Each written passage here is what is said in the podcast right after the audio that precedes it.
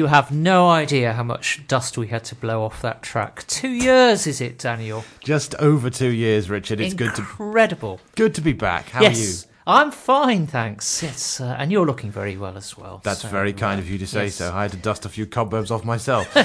So uh, this is Richard Dale and Daniel Mumby here with you this Sunday lunchtime for one week only with a homage to the the movie hour, yes. something like that. It's it's like the Spinal Tap reunion. We're all a bit worse for wear, but still doing the same things. Great stuff. and uh, lots of uh, reaction on uh, Facebook so far. So thanks to everybody who's liked or commented to Oscar, to Charles, to Kevin, to Simon. Hope many more of you listening this lunchtime because uh, it's going to be a cracker over the next hour. So. If you don't remember from two years ago, or you're new to Lionheart Radio, we talk a bit about movies. Well, actually, Daniel talks a lot about movies, and I pretend I know what, what he's talking about. That's the rough idea of the next hour.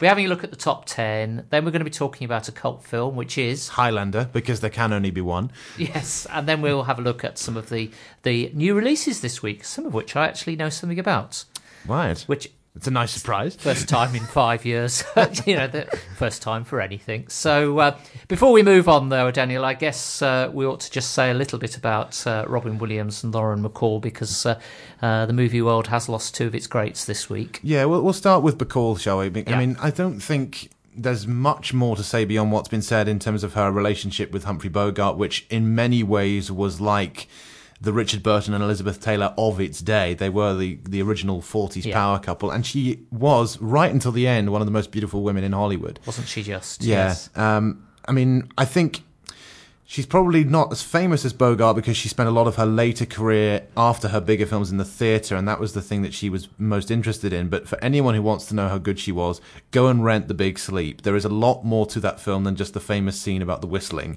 It's a really interesting mid 40s film noir which has really stood the test of time.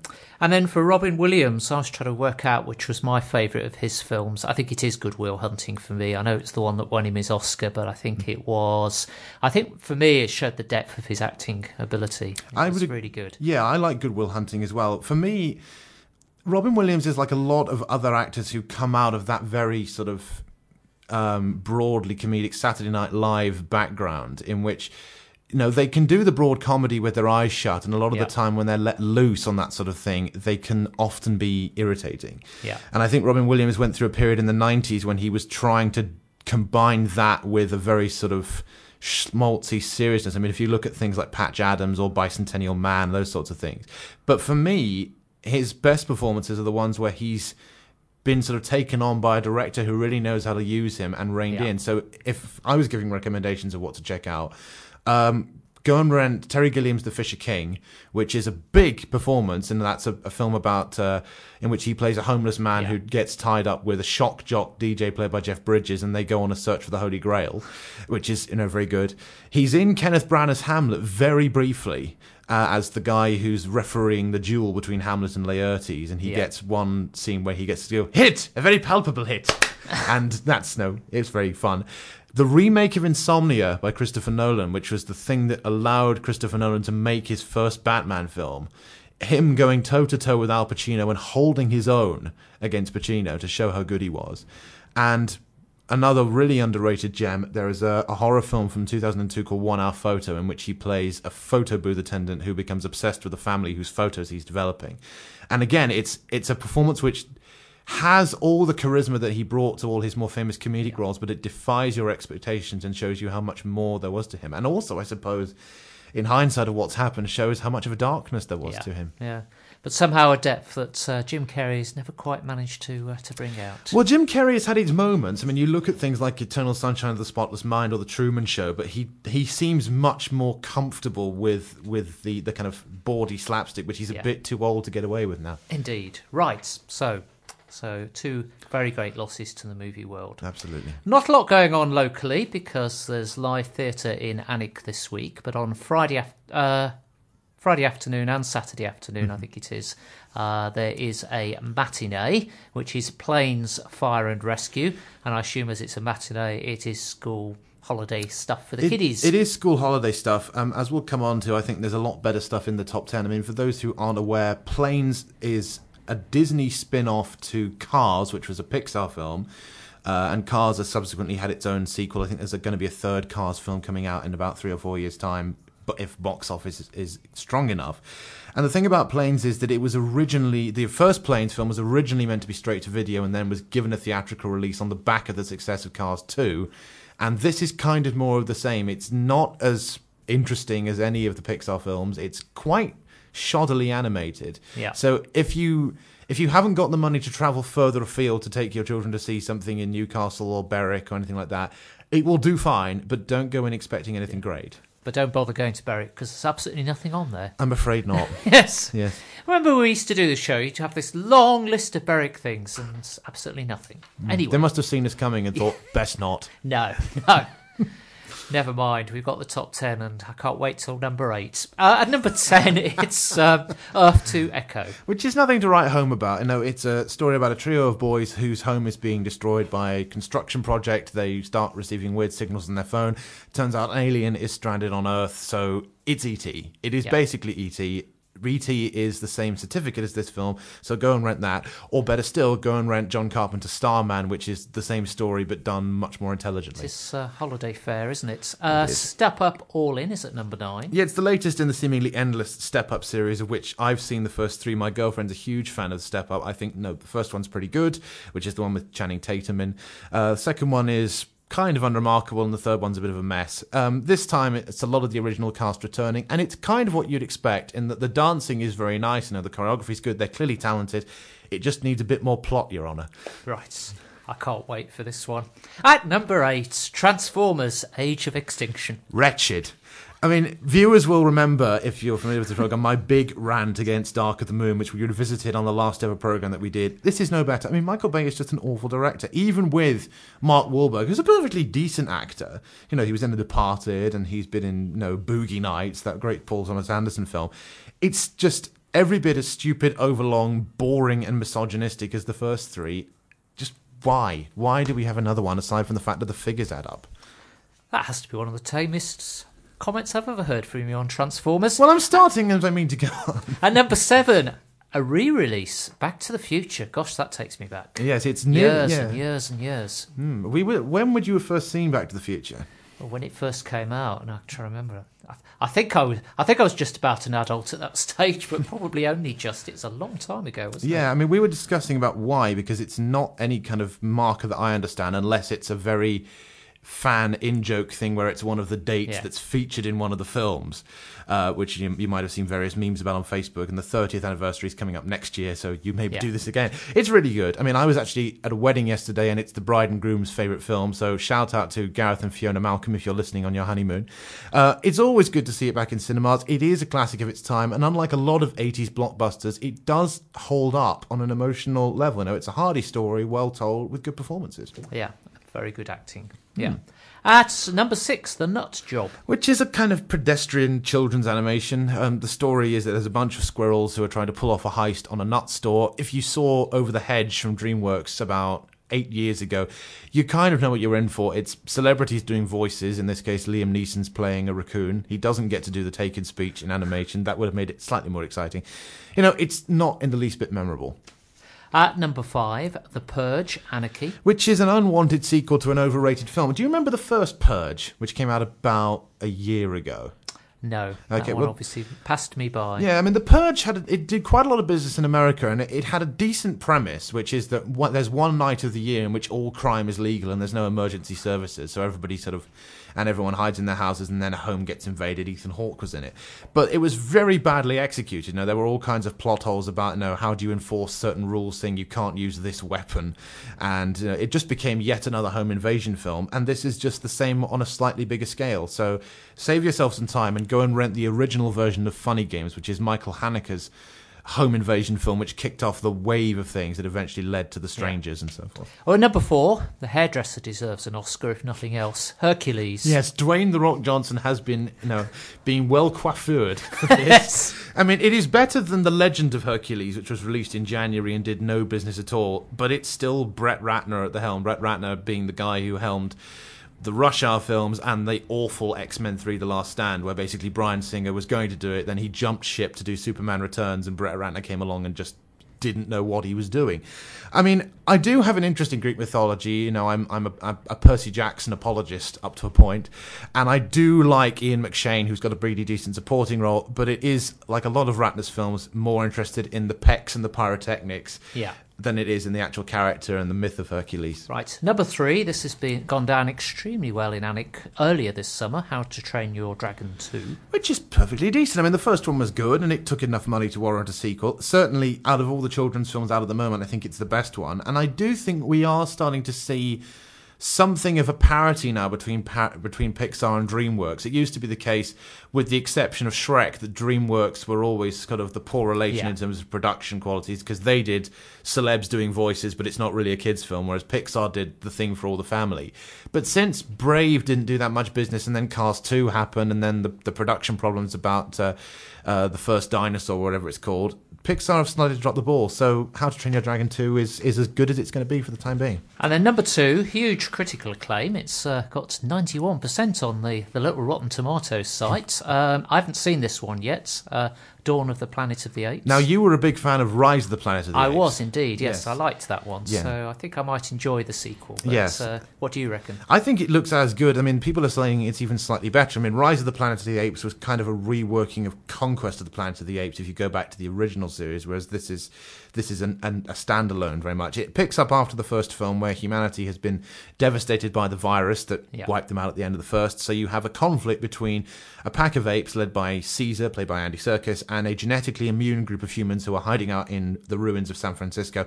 The effects are great, as you would expect. You know, it's all performance capture, yeah. and you know Andy Serkis is you know doing it. It is pretty smart in terms of the politics of it, and it's directed by Matt Reeves, who you know on the one hand made Cloverfield, which is a perfectly enjoyable sort of found footage Godzilla film, but on the other hand made the remake of Let the Right One In, which was totally pointless. There is already Oscar talk for Andy Serkis in his performance, and if he does get it, it will be long overdue.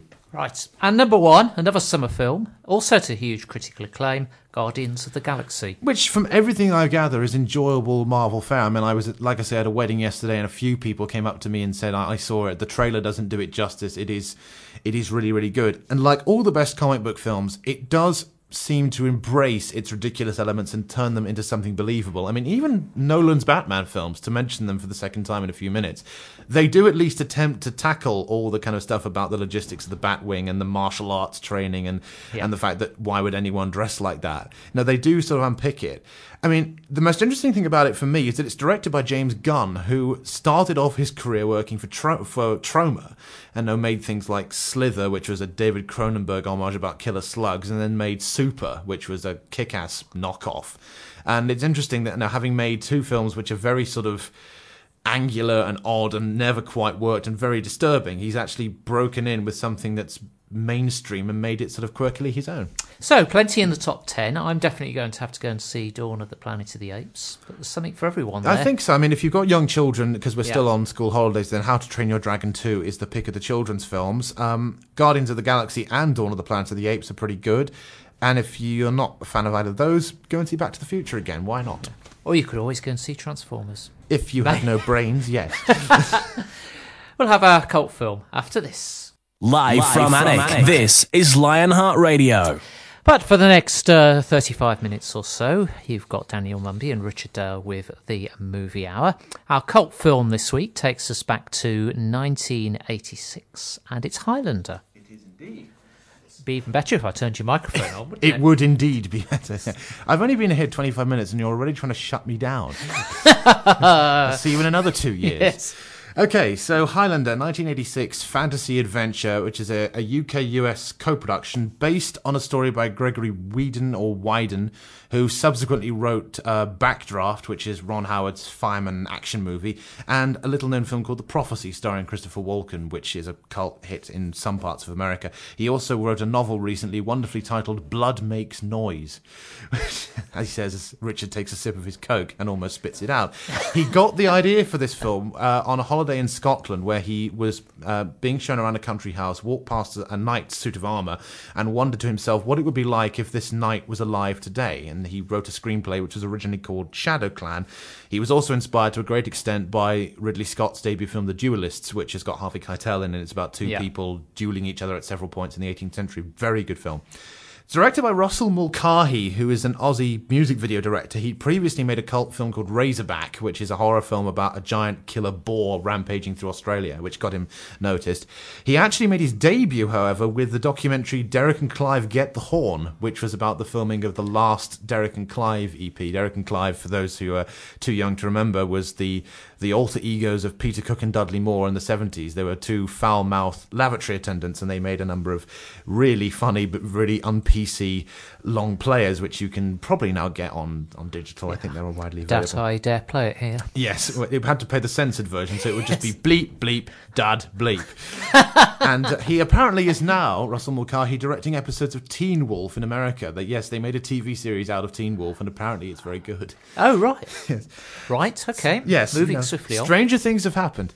Um, filmed on a budget of $19 million, took about 17 million, most of that overseas. It was not a big hit in the USA at all, but became a hit in Europe mainly due to the home video market, led to a whole franchise of films with four sequels, a television series, an animated television series, and finally a TV film on the Sci Fi Channel, which seems to have killed it stone dead, but it's Highlander, you can never quite tell. we'll get onto those a little bit later. Yeah. So the plot is it's a split time frame story which takes place uh, alternately in 1536 and in 1985. The past scenes take place in Scotland, the present scenes in New York City. At the beginning of the film, we see a man called uh, Connor MacLeod, who's going under an alias at this point, played by Christopher Lambert, who many people may have seen in the Mortal Kombat films from the 90s. He is attending a wrestling match in Madison Square Gardens when he is overcome by a strange sensation, wanders down to the car park where a strange man confronts him and they sword fight. The fight ends with MacLeod chopping off the guy's head with the sword and absorbing a lot of strange electrical energy that comes out of his neck. Turns out, Connor MacLeod is an immortal man who can only be killed by the loss of his head. He's one of many immortals who must kill each other as the gathering approaches until the last one left receives something called the prize. And the story flashes back and forth between him being investigated by the police in the present day and being trained in the past by another immortal called Ramirez, played by Sean Connery. Yes, Spanish character played by a person with Scottish accent. No How- doubt done in, Indeed. in Scottish accent. Yes. Yes. And they are training in the Scottish Highlands, hence Highlander. Yeah. And we played a little bit of Queen at the beginning of the show to uh, sort of get an idea, much like Flash Gordon, which we both love. Queen Yes. did the soundtrack for this. Most of their contributions, including the song Princes of the Universe, can be found on the album A Kind of Magic, which is what we started with. So, Highlander, part of the appeal of cult classics, and I think this applies to nearly all the ones we've covered on this show, is being able to simultaneously love and hate a given film. Cult classics are flawed gems, with even the very best having characteristics which prevent them from ever being completely embraced. I mean, as much as I love a lot of the films that we've discussed on here, Yeah. I know that you can pick flaws in most, if not all of them. I mean, even Blade Runner, which I raved about on my, I think it was when we did it on my birthday. I think it was, I'm yes. fully aware that there are versions of that film, like the original one with the voiceover, which are pretty pedestrian, and Yeah. you know you have to watch it in the right scenario. But it does take a special kind of cult classic to completely split your brain in two, where one half is seething at how stupid it all is, and the other half is going, actually, this is really fun. And Highlander is one of those films. It's taken on a reputation as one of the quintessential cult films of the 1980s. I mean, it's in terms of fan affection, it's on a par with Labyrinth. I mean, to the extent that you know, there's the old joke about if you go up to any Labyrinth fan and say, "You remind me of the Babe," they will instinctively say, "What Babe?" and you'll just do the Magic Dance Yeah. song like that. Whereas if you go up to any Highlander fan and say, "There can be only one," they will just instantly start sort of engaging with you. And, and both are victims of a level of nostalgia which has greatly rose tinted them. I think. I mean, Labyrinth and Highlander are both iconic and both absolutely deserving of cult status. I just don't think they're not quite as good as we we remember them the first time out. This is compounded in Highlander's case, however, by the fact that most, if not all, of the sequels are pretty dire. I mean, the most infamous of them is Highlander 2 The Quickening, made by the same guy in the early 90s, but which retcons most of the original story. Retcon is a conic term meaning retroactive continuity, where basically you change what happened in a character's backstory to tell another story. Um, in this case, it basically changes it so that the immortals are aliens from the planet Zeist, and they're only immortal when they're on Earth. Doesn't make any sense. They're in about five different cuts of Highlander 2 the Quickening, and Yeah. each of them are completely awful. And you know, you go through the sequels right down to Highlander the Source. If you go onto YouTube and type in Highlander Spoony, there's a guy called Noah Antwiler who does the Spoony Experiment show, and he has gone through all the Highlander sequels. And yes, they're pretty awful in any sort. The point is that the subsequent invol- installments are so bad that film fans have lionized the original, saying, "Oh, the first one was so great, and then it all went wrong." But actually, the first one, it's not great, but there are some good things about it. At first glance, you know, you might be forgiven for thinking the film was not that impressive, at least in terms of its direction. I mean, Mulcahy Razorback is a good film. I'll give him that. And there are things about Derek and Clive Get the Horn which are enjoyable, most of which are down to Peter Cook and Dudley Moore. But he is actually most famous for helming music videos for Duran Duran and Bonnie Tyler. In particular, he did the video for Total Eclipse of the Heart. And no, there are many great filmmakers who have come out of music videos. You know, Michel Gondry, Jean-Pierre Jeunet, who made Amelie, Spike Yeah. Jonze, who recently did Her, which is apparently really, really great. But Mulcahy is not that good a visual storyteller. No, in a medium where lighting a prop for two hours is very highly considered, he's king. But when he actually comes to linking them into a story, he hasn't quite got it. The opening hour of Highlander is very pop video esque. I mean, they're all discernibly directed by the same guy, but he just doesn't really link them. You know, the compositions are like a pop video, the camera angles are, the way the characters move, the sets are often preposterous. There's one moment where Sean Connery is fighting a, a villain called the Kurgan on the side of a, a ruined castle, and it looks like the ruined steps are made out of polystyrene that's been painted brown and then just shot in a slightly backlit Yeah. way to make it look like rock. You know, it, it is cheap. And you would swear that certain shots are from actual music videos. The fight in the car park scene is very much like the ending of Michael Jackson's Beat It, where they all get together and the gang sort of have a dance off and MJ solves all the problems in the world, as he always does. And then the castle fight is a bit like um, Over the Hills and Far Away, the Gary Moore song, which has got all the Spanish drumming and the pipers and all the rest of that, which is a good song. So the first hour is kind of empty, silly, and fun in a almost so bad it's good way. The script is almost entirely exposition and montage, in which you get the backstory set up on sets which look like they're kind of cast-offs from Monty Python and the Holy Grail. I know we have our differences over that film. Let's not Yes. go there today. There isn't a great deal of character development. You know, it, the film is trying to set up this kind of romantic relationship in the present Yeah. day between uh, Lambert's character and Roxanne Hart, who's playing a journalist investigating him, but it doesn't really start going there for the first hour. And Connor MacLeod himself, you know, as much as he's achieved iconic status, he's not that distinctive as a character. No, he we we kind of go along with him because there's no one else to have a protagonist with, rather than because we genuinely like him there are a number of interesting ideas in Highlander, but it, like a lot of cult films, it doesn't get to grips with them quite as much as it could have done. I mean, the idea of you know a secret conflict between immortals that's been going on for centuries, it's enormous potential, either as a straight up fantasy or pitching it as a fish out of water story for the Roxanne Hart character who's coming to all of this. You know, she's finding out about these swords that have been around for hundreds of Yeah. years and yet look completely modern. It becomes bigger even so when we discover about the nature of the prize. I won't spoil it because telling you what the prize is kind of undercuts the film. Yeah. But suffice to say, when you think about it, it has big implications on an ethical level in terms of humanity. It's to do with, well, knowing other people's thoughts, but in a very specific way. Right. Um, so those are all interesting ideas, but the film doesn't take them to the natural conclusion in the sense that it's not as weighty as it could be. I mean, it doesn't even make out all the different aspects of the universe that's set up. You know, the battle sequences are well choreographed in the sense, you know, people are doing lots of nice moves with the swords and the camera angles are fine, but it feels like you could almost show them in any order. There's no real sense of escalation.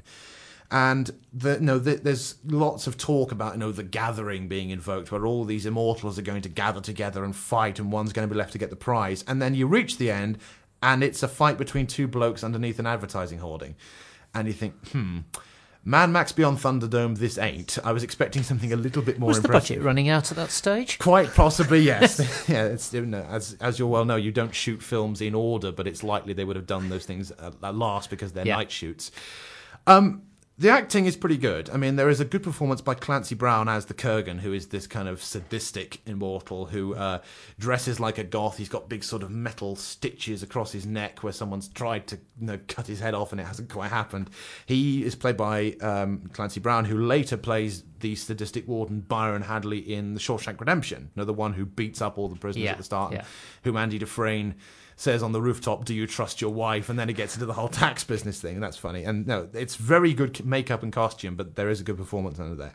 And Sean Connery, you know, it's Sean Connery playing a Spaniard. It's like that wonderful line in The Hunt for Red October where they try and excuse his accent by saying, "Oh, he's from Lithuania." you know, you have to get over the fact that it's it's Sean Connery He's playing. great fun, yeah, though. and he does have a great line saying, "You know, I I was the sword maker for Emperor Charles V. I can show you how to be it." And then he does all the exposition pretty well. Roxanne Hart does the best she can with what is essentially a nothing role. The one re- link actually is Christopher Lambert, who is basically a pretty boy. I mean, if you look at his one really good performance, which is in Greystoke, um, which is a revisionist take on Tarzan made by the same guy who did well, yeah, yes. same guy who did Chariots of Fire, and that Yes. sort of attempted to to sort of look at it from a much more serious point of view than the original pulpy Yeah. Edgar Rice Burroughs story. And the thing that made Christopher Lambert good in that was that he was playing someone who wasn't entirely human, and so it wasn't a problem when he was kind of blank faced and distant. Whereas here, you kind of need him to do a bit more. Yeah. There have been speculation as to one of the reasons he was like that is because Lambert is incredibly short sighted. And obviously, you can't have a 500 year old immortal who wears modern day glasses. It wouldn't work. So they had to Yeah. take his glasses off and he couldn't really see where he was looking. And yeah, that, that has a certain amount of him. There are a number of plot holes with Highlander. And I know it's. It's one of those things when you're reviewing films, complaining about plot holes is a rather boring thing to do. And but in this case, they're big enough that you kind of have to mention them. And the fantasy genre relies on creating a believable world for its audience. So if you're sitting there thinking, well, that doesn't make sense and that wouldn't happen, it's not doing its job properly. So if you there are if you have, if there were small discrepancies, you could sort of overlook them, saying, okay, well that's not explained, but it doesn't affect the story. But in Highlander's case, that's the mythology's not that sound. The split time frame doesn't quite work in the sense that we're told that MacLeod's uh, sword is a product of modern technology, but he's had it for 400 years. So how does that work? Um, there's no explanation for a lot of the Immortals' rules, such as why you can't fight on holy ground. And there's a conversation between the Kurgan and Connor in the church, in which he says, "Don't hit me, because you know we're not allowed." Uh, nor is the loss of the head explained as a means of why Immortals die. Although I suppose it's partially explained once you know the nature of the prize, but it's still a bit arbitrary. And then there's the whole thing about you know carrying the swords around. I mean, in the car park fight there's a sequence where Christopher Lambert is sitting down and then pulls a sword out of his jacket pocket. And it's not like a little dagger, it's a full Yeah. six foot sword. and you kind of think, Where did that come from? exactly. I mean, either you've got a sort of whammy space uh, Yeah. pocket like in Scott Pilgrim or no, something along those lines. I mean, I, there's a fantastic um, Japanese anime cartoon called Revolutionary Girl Utena, the film version of which features um, a sword fight in which someone pulls a sword out from the front of someone's dress, and it's like you were hiding that blade in your cleavage. That must have hurt. so it doesn't exactly kind of go into that solution. So Brit- a lot of the stuff I've said so far would make it seem that the film's not that worth it, but you get to the hour mark having sort of gone, it's kind of all right, it's a bit silly, but I'm sort of with it in a kind of escapist tosh sort of way. And then it starts to pick up a bit. And the key moment that picks up is that Connor's first love, who's a Scottish maiden called Heather, dies. No, Yeah. and there's a there's a nice sort of slow montage in which she gets progressively older, but Connor stays the same age. And when she dies, the Highlander is left on his own. He's incapable of killing himself. That's no immortals can't do that because they just come straight back to life. And there's no way that he can release his pain or sorrow. And that's the first point where you think, actually, I do care about this guy a lot more. And no, it doesn't. It doesn't have the same level of insight into kind of aging and immortality that you get in, say, the best vampire fiction. Yeah. Uh, no, there's that wonderful line in "Let the Right One In," which we talked about earlier, saying, you know, I've, how old are you? And the vampire character says, 12, but I've been 12 for a very long time. And that's a lovely moment. So it doesn't quite get in that deep, but it does give us an emotional hook that keeps us watching. And after that, the film kind of gains a whole new energy, and you can laugh with it more. And there's a wonderful sequence where set in the 18th century where Connor has been alive for about 300 years now. No, 200 years because it's the 18th century. I'm getting my centuries mixed up. And he's managed to get himself into a duel. And this is the point where Mulcahy is kind of doing the duelist with jokes Yeah. because the guy shoots him with an old fashioned pistol. And then he just keeps getting up and he has to shoot him again and again and again. And eventually the guy just goes mad and runs away. And Sort of memories of Jack Harkness from Doctor Who, isn't it? it is kind of, it is Captain Jack. bit is, yes. Yeah, absolutely, yes.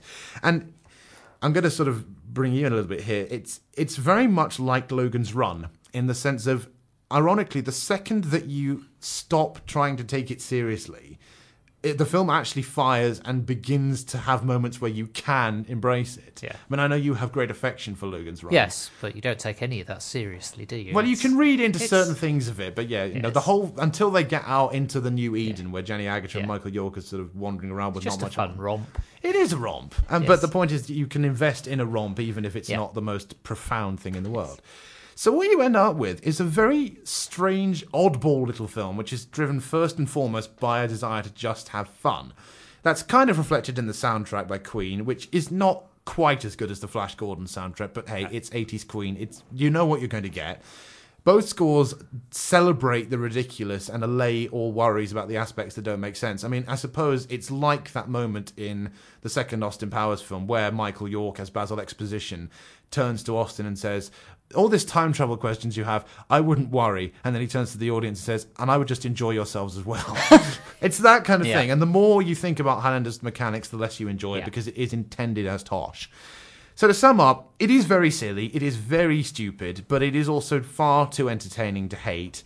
It is no, you could derail it as a catalogue of missed opportunities, but as ridiculous and idiotic as it may seem, there is still plenty that's enjoyable and entertaining. You know, make no mistake, Highlander is utter tosh, but it's perfectly agreeable tosh. Lovely Tosh. That's a nice summary of it, isn't it? Right, we'll have a look at the new releases after this. Call the studio now on 01665 602244. That's Alnwick 602244. So to the new releases now, and this isn't going to make for great radio, but um, there is an article in yesterday's Daily Telegraph magazine on the first one that we're going to look at, which is called The Rover, and it's got a, a picture of the star Guy Pearce um, from the film. And I've got to say, they didn't spend too much on the uh, costume budget for this one, did they? No, it's, it's to describe for our viewers. I think you've got another copy in front of it. He's kind of sitting down, looking very dishevelled and not exactly clean shaven, in nothing more than a pair of shoes and some shorts, Yes. and pretty buff. I have to say. I mean, Guy Pearce is is well stacked at the best of times, but he's been working out for that role. Yes, indeed. And there's a picture on the other page of him from his Neighbours days, Hmm. when he looked like a typical Neighbours actor, really, didn't he? Sort of. Yes, well scrubbed. Yes. Yeah, indeed. Yeah. And we should probably remind people at this stage that uh, back in the old days of this program, we actually reviewed one of his cinematic breakout roles, which was The Adventures of Priscilla, Queen of the Desert. So people can go to lionheartradio.com, click on listen to interviews, and scroll down. You'll find that review in there somewhere. Yes. And of course, Priscilla been out on stage recently. And doing very well. We went to see it in Newcastle. It was brilliant. I Great believe Jason there. Donovan was doing It a run was in that. indeed, yes. So, so everything was fine with this picture, other than when I was photocopying it, I chopped his head off, which sort of to make it look like one of those sort of fa- fancy art pictures you'd see in an art gallery these days, rather than a photo from a film. Either uh, that or no, very fitting in with the Highlander thing, Yeah. of course. Maybe So- he was an immortal. Yeah. So tell us something about the rover then. Okay, it's the new film by David Michôd, who back in 2010 worked with Guy Pearce on Animal Kingdom as both writer and director. And Animal Kingdom was a very interesting kind of gangland family drama, which won a couple of independent film awards. Um, this is a post apocalyptic drama set 10 years after society has collapsed. And it follows a hardened loner called Eric, played by Guy Pearce, as he travels through the towns and villages of the desolate outback.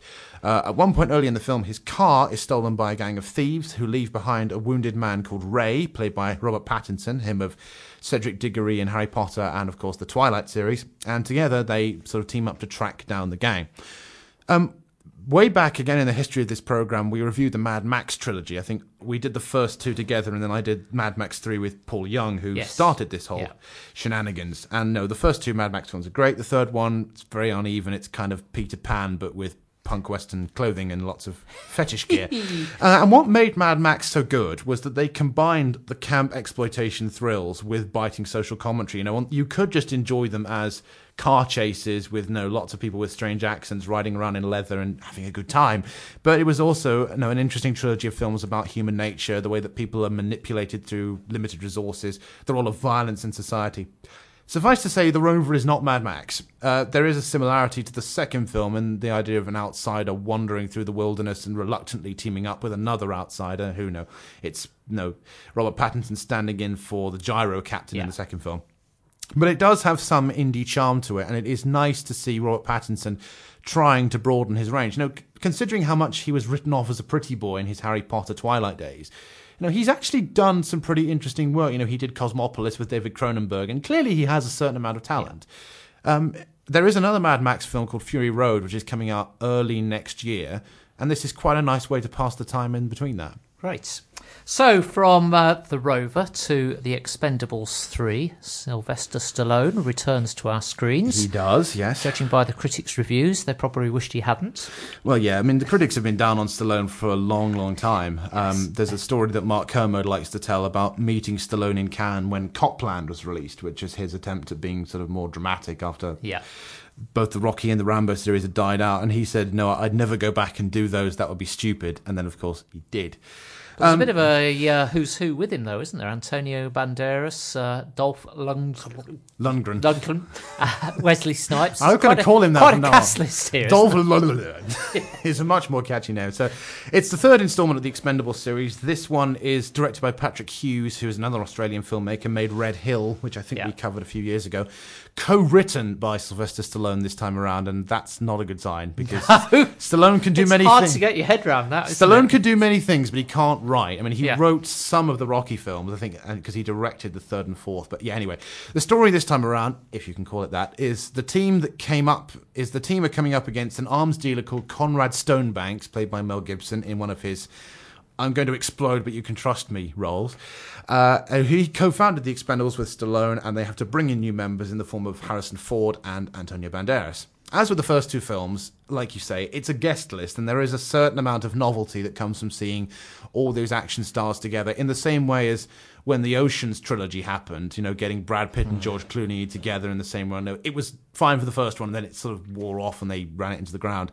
And it is nice to see Mel Gibson doing another intensely villainous performance. Yeah. Because that's something he's done so well throughout his career. And whatever you think about his political views or his work as a director, he is a very intense actor. And if you don't believe me, go and watch Lethal Weapon. It's brilliant. The problem is that once the novelty of seeing all those people wears off, the plot is desperately ordinary. I mean, it is still riffing on the whole Dirty Dozen formula, which has been around since the 60s, but with none of the intelligence of Dirty Dozen, and the direction is not remarkable. So I would say either go and see The Dirty Dozen on DVD, get and get it on DVD, I should say, because no, Lee Marvin is just as charismatic as Stallone, if not slightly more so, or go and rent the first Red film with John Malkovich and Bruce Willis, which does the same kind of thing with a more comic book sensibility, and it's a bit more fun. Yeah. Another one that's not getting very good critical reviews at the moment, and it won't come up on my screen, is uh, Hector and the Search for Happiness. which is the new film by Peter Chelsom, who started off pretty well. He made a strange, quirky comedy called Funny Bones, but most recently did the Hannah Montana movie. So make of that what you will. It's based on the novel by the same of the same name, in which Simon Pegg plays a quirky psychiatrist. I know, I don't believe it either. he is bored with his life, and he tells his girlfriend, who's played by Rosamund Pike, that he's going to travel the world uh, to find the true source of happiness and you can pretty much guess where it goes from there. Funny things happen with Simon Pegg's career. Now, when he was starting out as a TV star with Spaced, the films that he made were often sort of edgy and interesting. And you look at any of the stuff that he did with Edgar Wright after Yeah. Spaced, and it's testament to that. And since he started getting small roles in Hollywood, really ever since that supporting role in Mission Impossible 3, the stuff he's picked in between the likes of the Star Trek films and the continuing Mission Impossible franchise have been much more uneven. I think the last one of his that we covered was a strange little film called the, F- A Fantastic Fear of Everything, which had a lot of potential about it, but was very you know, Yeah. strangely put together. In this case, it's a smug, self satisfied self help film along the lines of Julia Roberts' Eat, Pray, Love, in which someone who is seems to have it all goes on a journey to find themselves, and they expect us to be interested in it. It's a lot of travel log footage. I don't know if you you must remember the Kenny Everett video show. Oh, yes. And there's a wonderful sketch in that where Willie Rushton of I'm sorry I haven't a clue climbs to the top of a mountain to, and Kenny Everett's sitting there as a guru and Willie Rushton's character says I have come all this way to find myself. Tell me who am I? And Kenny Everett takes out a Polaroid camera, takes a picture, and goes there you are. Good way of doing it. yes. Absolutely. So, you know, I like Simon Pegg as an actor, but this is a bit pants, and I think he needs to choose his smaller projects a bit more carefully. An interesting little thing to finish off go and search on YouTube for The Death and Return of Superman, in which he has a cameo playing John Landis. Oh, Yes. one to look at. Yes. Okay, next one is called Blood Ties. Which is the new film by Guillaume Canet, who most recently did Little White Lies with Marion Cotillard, but also made the brilliant Tell No One, which was remade as The Next Three Days with Russell Crowe. This is nominally a remake of a French film called Les Liens du Sang by Jacques Maillot, and it's a period thriller set in New York in the mid 1970s, in which you have two brothers, uh, Chris, played by Clive Owen, who is a convicted criminal who's been released for good behaviour, and Frank, played by Billy Crudup, who is uh, his younger brother, who's a cop with a bright future, as the Yeah. Rotten Tomatoes synopsis said it. So the brothers move in together. The younger brother wants to give the older one another chance, but then Clive Owen's character returns to crime, and the blood ties are strained. There's also a supporting role for James Caan as their f- long-suffering father. I mean, it's not up there with the standard of Tell No One, which was a really interesting kind of thriller about you know someone whose wife had been wrongfully imprisoned and tries to break her out, and it's about how far would you go for someone you loved, and it's trying very much to imitate 70s era Scorsese, Francis Ford Coppola, William Friedkin, and all those great new Hollywood directors, but it's not up there with the likes of Mean Street. It's a bit melodramatic in its story contrivance you know, of two brothers. It's the kind of film they would have made back in the 1950s. Um, but the cast are very watchable. I mean, I have a soft spot for James Caan ever since you know his role as Sonny Corleone, which I think is one of the best things about the original Godfather films. It's nothing remarkable, but it's a perfectly passable drama. Right. And our final one, which I guess could be the one of the week, is The Congress. Seems to have uh, split the critics, but more like it than don't. I'll read out one or two of the comments. So, um, a fascinating and visually impressive intellectual helter skelter ride. Uh, the animation work here doesn't look much more interesting than the average laptop screensaver. Well, there's two completely opposite comments. Where does the latter review come from? Hmm? Uh, but, but, but, but what's uh, from the Guardian actually? Oh, right. Hmm. Peter Bradshaw has got a lot to answer for.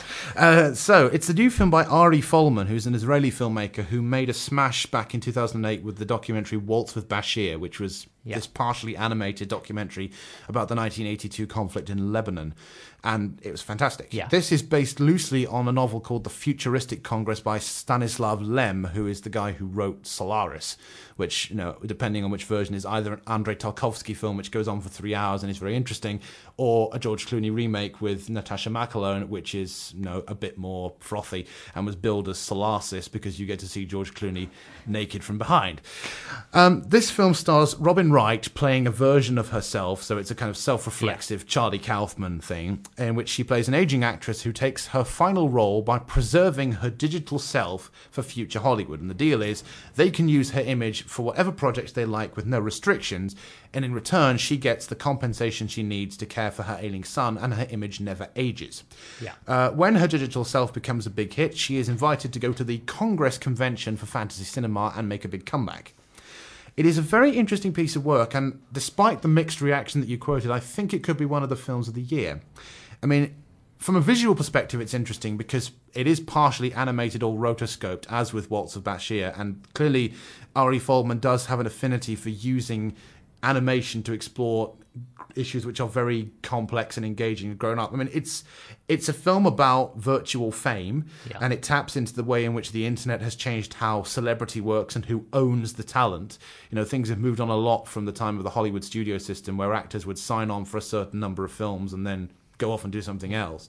You know, now it's much more freeform, and it's also a film about how technology affects our definition of humanity because it is the virtual self holding the power, or is Robin Wright still in control because she has all the legal control?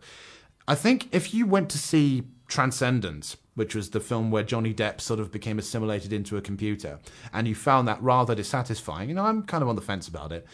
You will find this a lot more engaging because it deals with the same idea of humans' relationship with technology in a much more humanistic fashion. And Robin Wright, formerly Robin Wright Penn, because of course she was married to Sean Yeah. Penn, bad idea. Uh, well, he's notorious. You know, there are all kinds of stories about what happened when he and Yeah. Madonna were married. No, she is a very good actress, right back to The Princess Bride. Yeah. She is always a compelling screen presence, so it is the film of the week. Right. Despite what uh, Peter Bradshaw in The Guardian thinks. Yes, I know the Guardian's not always right, and I say that as an ingrained semi-lefty. Well, Daniel, it has been great being back again. It's been a joy, Richard. Yes. We, we should do this again in another Don't two leave years. it two years till you're next back. Yes, well, whenever someone else gets married, I'll be Yes. here. Let's put it that way. So uh, after this, we're getting you back to the railway station, and then you're back off to The wilds of the the, West land Country. of people with funny accents. It's not that bad, I assure you. we talk pretty normal down there. you're enjoying it down there. I'm absolutely loving it. And um, can I say a, a brief shout out to all my Phonic FM listeners uh, who are listening in Exeter, who are uh, tuning in for this. Uh, you're taking really good care of me down there as well. Good, good. Well, it's been great seeing you, and we'll get you on the train and get you back. And good luck for the future, and we'll see you um, two years' time, probably. Yes, maybe Right. something along those lines. And we will be editing this to put up on the Lionheart Radio website and download as a podcast. So just keep your eyes peeled on the Yeah. Facebook page. So if you want to see it, uh, lionheartradio.com, and we'll put something up on Facebook when it's there. And thanks to all the people who've responded on Facebook today. It's always good to hear from you. I'm just trying to pass some time so I can play out to the news. uh, never mind, never mind. I could only finish with one track, really. Taking us out, it's Queen and Flash. Take care.